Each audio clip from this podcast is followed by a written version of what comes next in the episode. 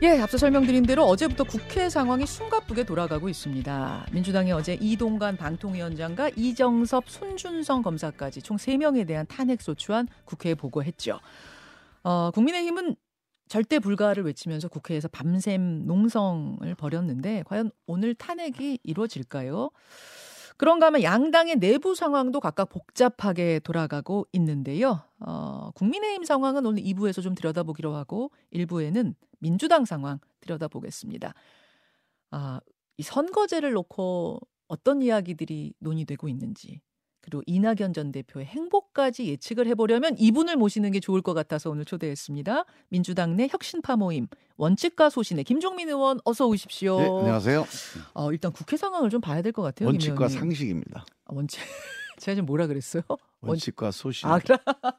소신 소신 그 말도 맞는데 예. 바꿀까 이렇게?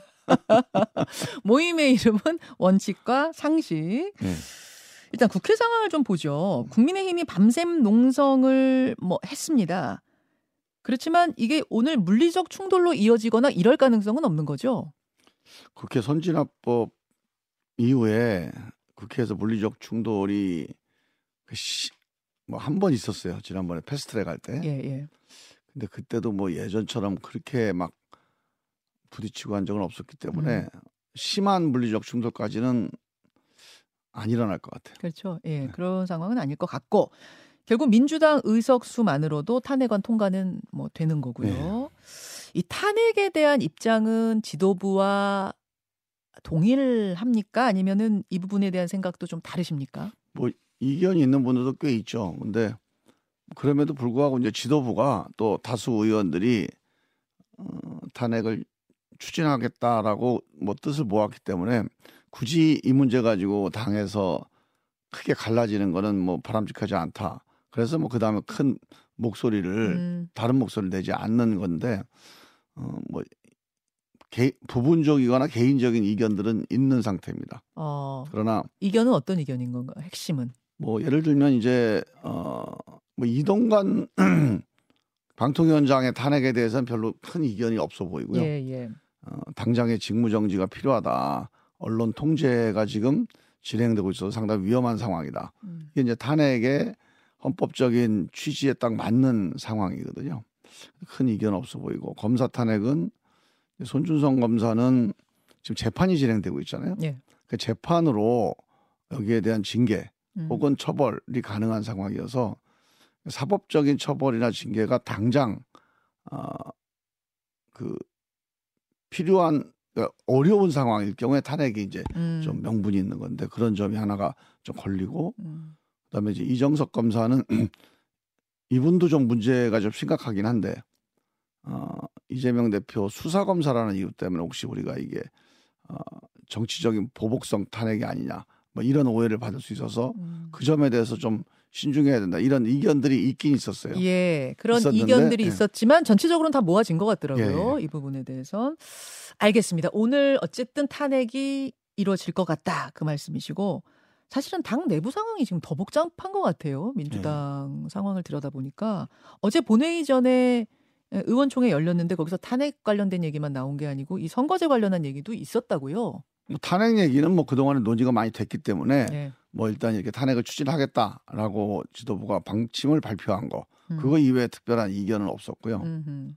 주로 이제 선거제 계약 관련해서 한 두 시간 이상 2시간 경론을 벌였죠.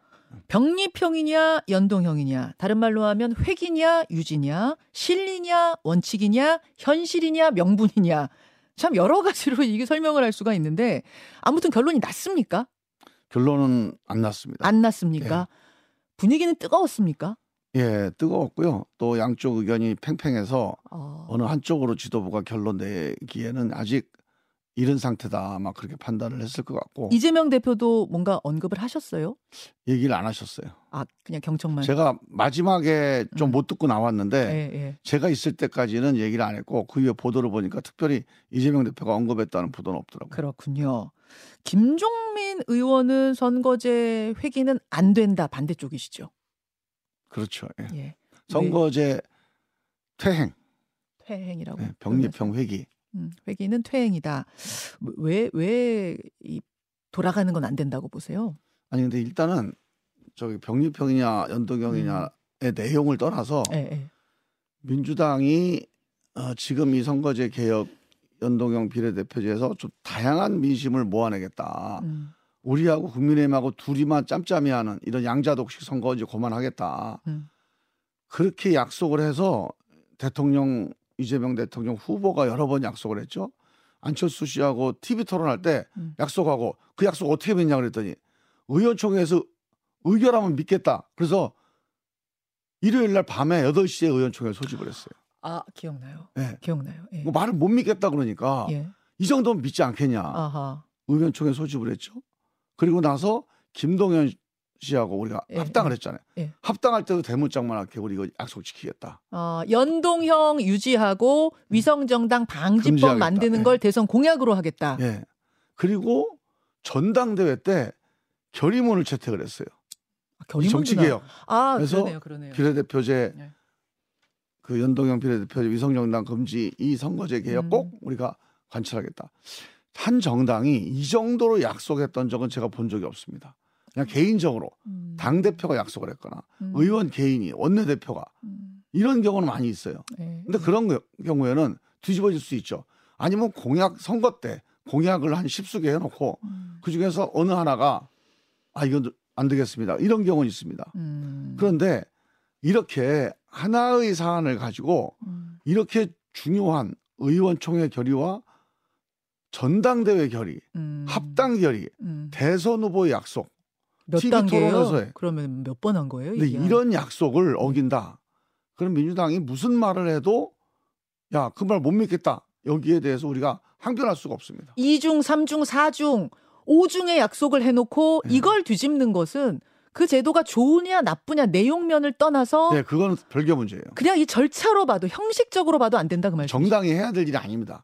정당이 이 정도의 약속을 뒤집는다. 음. 그거는 그동안에 우리가 잘못했습니다. 예. 거의 뭐 우리 새로운 정당입니다. 이런 정도 얘기. 우리 이제 앞으로 앞으로 이런 거하고 다른 정당 되겠습니다. 이런 얘기거든요. 아예 당 간판 바꾸는 것 같은 예. 느낌이에요. 예. 아예 DNA 자체를 바꿔야죠. 그런 약속을 한 정당하고 예. 이걸 뒤집는 정당이 어떻게 같은 정당입니까? 근데 이재명 대표의 설명은 이거예요. 선거도 일종의 승부인데 멋지게 지면 그게 무슨 소용이냐. 현실의 어목함을 무시할 수 없다. 이 발언에 대해서 어떻게 보십니까? 제가 그 얘기도 어제 말씀드렸는데요. 선거의 승패를 누가 만들죠? 국민이요. 이게 선거 제도가 승패를 만드나요? 아니면 무슨 전략이 만들어요? 지금까지 매번 전략도 짜고 다 합니다. 물론 최선을 다해야 음, 되죠. 음, 음. 그러나 민심의 큰 그 줄기, 민심의 큰 흐름 이게 결국 선거를 결정지어요. 음. 근데 민심은 뭘 볼까요? 이게 연동형이냐 병립형이냐 선거제도가 뭐냐 그보다 훨씬 더 뛰어나고 훨씬 더 강력합니다 민심이. 어. 그래서 아 저기 못 믿겠다. 그러면 군주 민수라고요. 정치는 그냥 돛담배예요. 그냥 뒤집어집니다. 어. 근데 이렇게 약속을 안 지키면 네. 저는 민심이 이걸 가만히 놔두지 않을 거다. 그렇게 봐요. 이재명 대표가 어, 약속을 이제 이 지킬 수 없을 것지도 모르겠다 하는 이유 중에 하나는 또 이런 거더라고요. 만약 내년 총선에서 민주당이 일당을 놓치거나 과반을 확보하지 못하면 과거로의 역주행을 막을 수 없다. 더 나쁜 세상이 되지 않게 하는 것도 중요하지 않느냐. 요, 요 주장에 대해서 어떻게 보세요? 저는요, 이렇게 봅니다. 지난번에 국민의힘 예를 들어볼게요. 국민의힘이 100석 했어요. 예. 우리 민주당 180석 했습니다. 예. 그래서 아, 이게 세상 끝났다, 이제. 음. 우리 앞으로 한 30년 집권하겠다. 음. 그렇게 됐습니까? 어. 검찰총장 윤석열 검찰총장 한 명이 네. 해집고 다니면서 이걸 이제 우리는 쿠데타라고 부르지만 이 검찰총장 한 명이 이 180석 정권에 저항하면서 완전히 흔들려 버렸잖아요. 음. 그러니까 민심하고 같이 가지 않으면 음. 또 민심을 사지 않으면 네. 180석이고 과반수고 힘 없습니다. 180석 아니라 200석이어도 민심 얻고 가지 못하면 안 됩니다. 할 수 없다. 그건 옛날 얘기예요.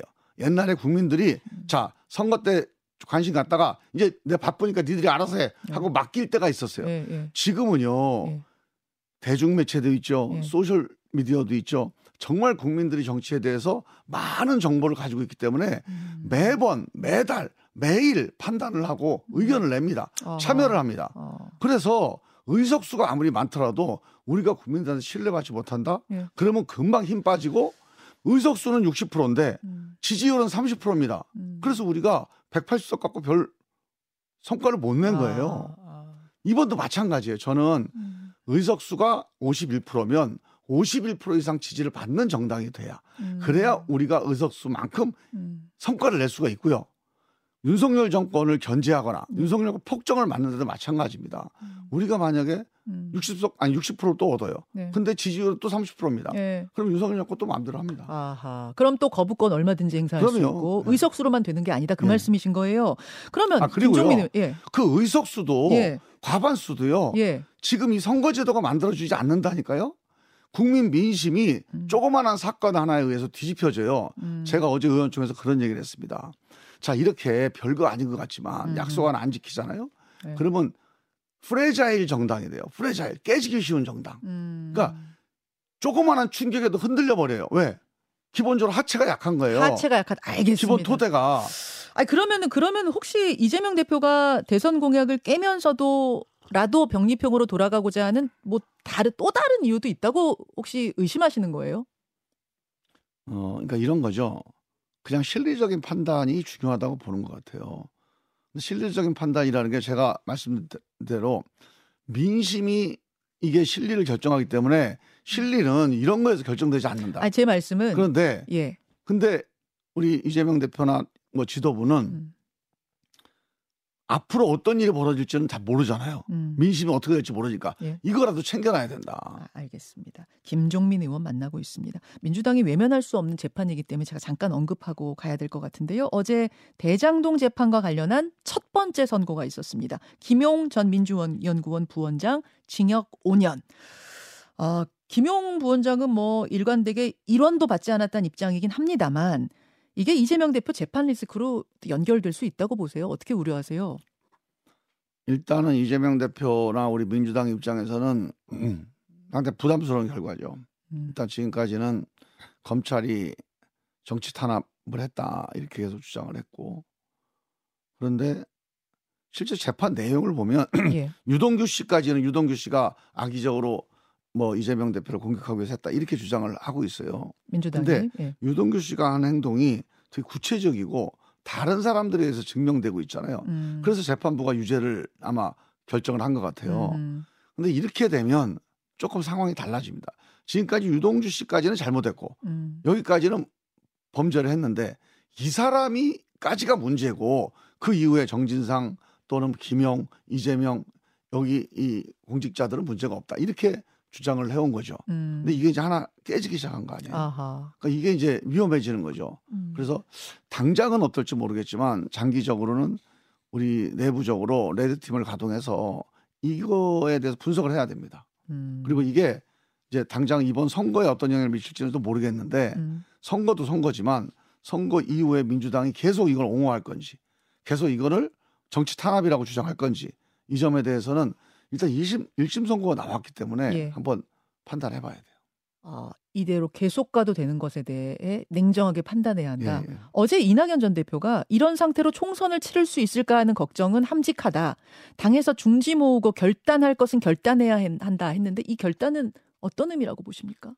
그 예를 들면 이런 거죠. 지금까지 우리가 김용 씨에 대해서는 무죄다. 정치 탄압이다. 억울하다.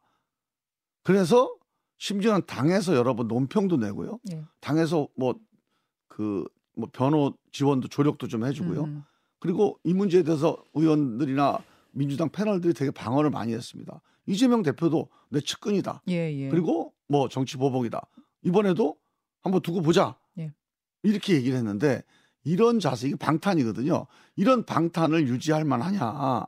방탄을 유지해서 국민들한테 이게 과연 먹히겠냐 어. 이 판단을 이제 해봐야 돼요. 그래서 이, 이게 안 되겠다 싶으면 빨리 돌아서야 됩니다. 이 방탄 기조를 유지할 건지 말 건지 이거 판단을 해봐야 될 시점이죠. 이낙연 전 대표의 결단이란 바로 그 결단이다 이 말씀인가요? 저는 뭐 그런 뭐 정확히 그분이 말씀하신 건 모르겠지만 제가 보기에는 이 문제에 대해서 레드팀을 가동해서 예. 한번 제대로 냉정하게 분석해야 된다고 봅니다. 이낙연 전 대표가 어제 얘기한 결단의 의미가 뭔지에 대해서 설명 해 주셨는데 아니 김종민 의원님 네.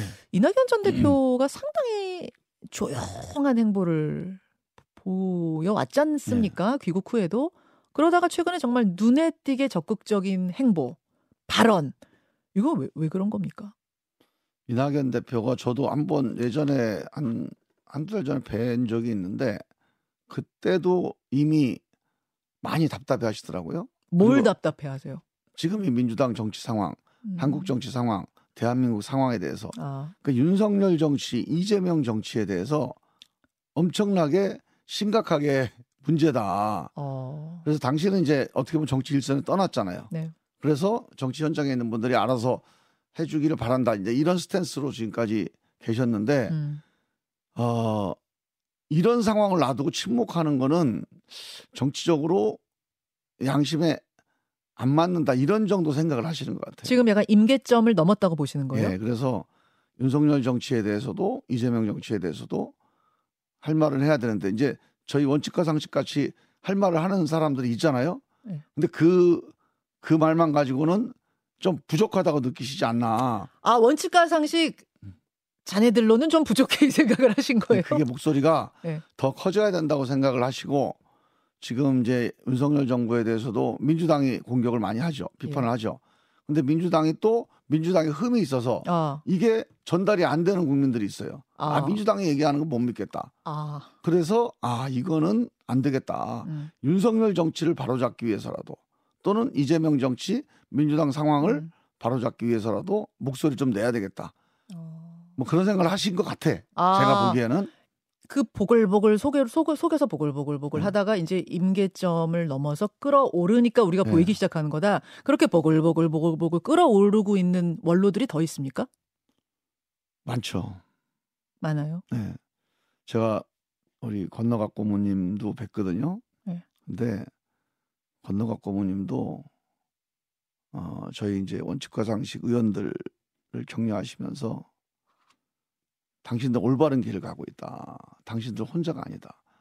당신께서 그 뭐 종교계에 있는 지도자들 어 우리가 명함 그러니까 성함 되면 알만한 아주 신망 있는 그런 천주교 대주교님 그리고 뭐 목사님 만나봤는데 지금 윤석열 정부 상황에 대해서 너무 많은 걱정을 하고 계시고 민주당 상황에 대해서 또 똑같은 걱정을 하고 계시는데 당신들 같이 민주당에서 정말 제대로 목소리를 내는 사람들, 옳은 길을 가는 사람들에서 엄청나게 격려를 하고 있다. 어, 당신도 혼자가 아니다. 어. 그런 얘기를 해주시면서 그러니까 민주당에서 최선을 다해서 네. 한번 어, 바꿔봐라 그런 음. 격려를 해주셨어요. 어제 유인태 전 총장은 정세균, 김부겸 이 두 분에 대해서도 언급을 하시더라고요. 이분들도 부글부글합니까? 네. 저도 이제 정세균 총리님하고 김부겸 총리님도 제가 직접 뵙지를 못했고 뵌 분들하고 몇 번 얘기를 들었는데 지금 민주당 상황에 대해서 윤석열 정부에 대해서는 뭐 우리 민주당에서 생각하는 거랑 똑같이 예. 심각하게 예. 정말 어 문제가 심각하다 보고 있고요. 이거를 바로잡기 위한 민주당의 지금 행보 음. 대응이 참 문제가 있다. 그래서 이거 갖고 되겠느냐는 걱정이 또 한 걱정이에요. 아, 그래서 아 저는 뭐 김부겸 총리도 얼마 전에 인터뷰를 하셨더라고요. 네, 지면 인터뷰 네. 하나 하셨더라고요. 그분도 지금 양평 가서 이제 네. 양평 거사로 지금 편하게 지내신 지 꽤 됐잖아요. 예. 이제 정치 안 하시겠다고 네. 하고. 근데 그런 분이 목소리를 낸다는 거는 음. 이거는 뭔가 심상치는 않은 상황이죠. 그럼 이낙연, 정세균, 김부겸 이분들이 같은 생각을 공유하고 계시다면 함께 뭔가 논의하고 뭐 그러실 수도 있는 거예요. 그거는 아직 모르겠습니다. 뭐 같은 생각이라는 게 구체적으로 해법 또는 어떤 일을 음. 같이 도모하자 또는 대응하자 음. 뭐 이런 얘기까지 음. 뭐 같은 생각인지 여부는 제가 모르겠고요. 그런데 문제 의식 지금 음. 현재 상황을 보는 이 상황대로는 안 된다. 음. 지금 이재명 대표가 민주당을 이끄는 이 방식 이 길로 가면 안 된다라고 하는 생각에 대해서는 저는 일치하신 것 같아요. 어. 그러면은 원칙 자 이나, 이낙연 전 대표가 신당 같은 걸 그러니까 바꾸려고 노력해 보다가 안 되면 그 답답함에 신당을 만들 가능성도 있다고 보세요? 저는 이제 그 정치는 생물이니까 총선 앞두고 여러 가지 민심이 분출하고 있잖아요. 예. 그 민심을 대변하는 게 정당이에요. 그래서 민심이 그런 민심이 있으면 또 그런 움직임이 일어날 수 있는 거니까 모든 걸 뭐 안 된다 아니다 이렇게 할 일은 아닌데 이낙연 대표가 신당을 주도해서 하실 가능성은 전 별로 없지 않을까. 아. 오히려 이제 이낙연 대표 입장에서는 당신이 지금 뭐 현역 정치인으로 예. 플레이어로 뛰는 것보다는 예. 지금 이런 새로운 움직임 음흠. 또는 새로운 목소리에 뭔가 좀 힘을 실어주고 또는 그런 목소리에 대해서 음. 뭔가 어, 같이 보태는 이런 취지에서 저는 말씀을 하시는 거 아닌가. 지금은 당연히 그런 네. 단계지만 네, 부글부글부글하고 끌었는데 끌어도 뭐가 변화가 없다 하면은 그러면은 뭔가 행동해 보자라고 신당으로 나갈 수 있, 는 이제 현 현역 정치인들 현장 정치인 중에서 그런 분들이 나올 거예요. 어. 또 그런 세력이 나올 거고. 그래서 이낙연 대표가 이제 앞장서서 하시는 그런 뭐 신당이나 그런 새로운 시도, 새로운 도전 이런 가능성은 저는 높지는 않을 것 같고. 아 그러면은 뒤에서 그런 움직임에 힘을 보태는 뭐 이런 식이 될 거란 말씀이세요? 그건 이제 그때 가서 그분이 판단해 보시겠죠. 예, 예. 원칙과 상식과 뜻을 함께하고 연대할 수도 있습니까? 일단은 지금 당 상황을 보는 인식에서는 많은 많은 비슷한 점이 있는데 뭐 지금 대화를 나누거나 음. 뭐 어떤 음흠. 같이 협의를 하거나 이러는 거는 전혀 없습니다. 알겠습니다. 여기까지 오늘 말씀 듣도록 하죠. 더불어민주당 김종민 의원님 고맙습니다. 네. 김현정의 뉴스쇼는 시청자 여러분의 참여를 기다립니다. 구독과 좋아요, 댓글 잊지 않으셨죠? 알림 설정을 해두시면 평일 아침 7시 20분 실시간 라이브도 참여하실 수 있습니다.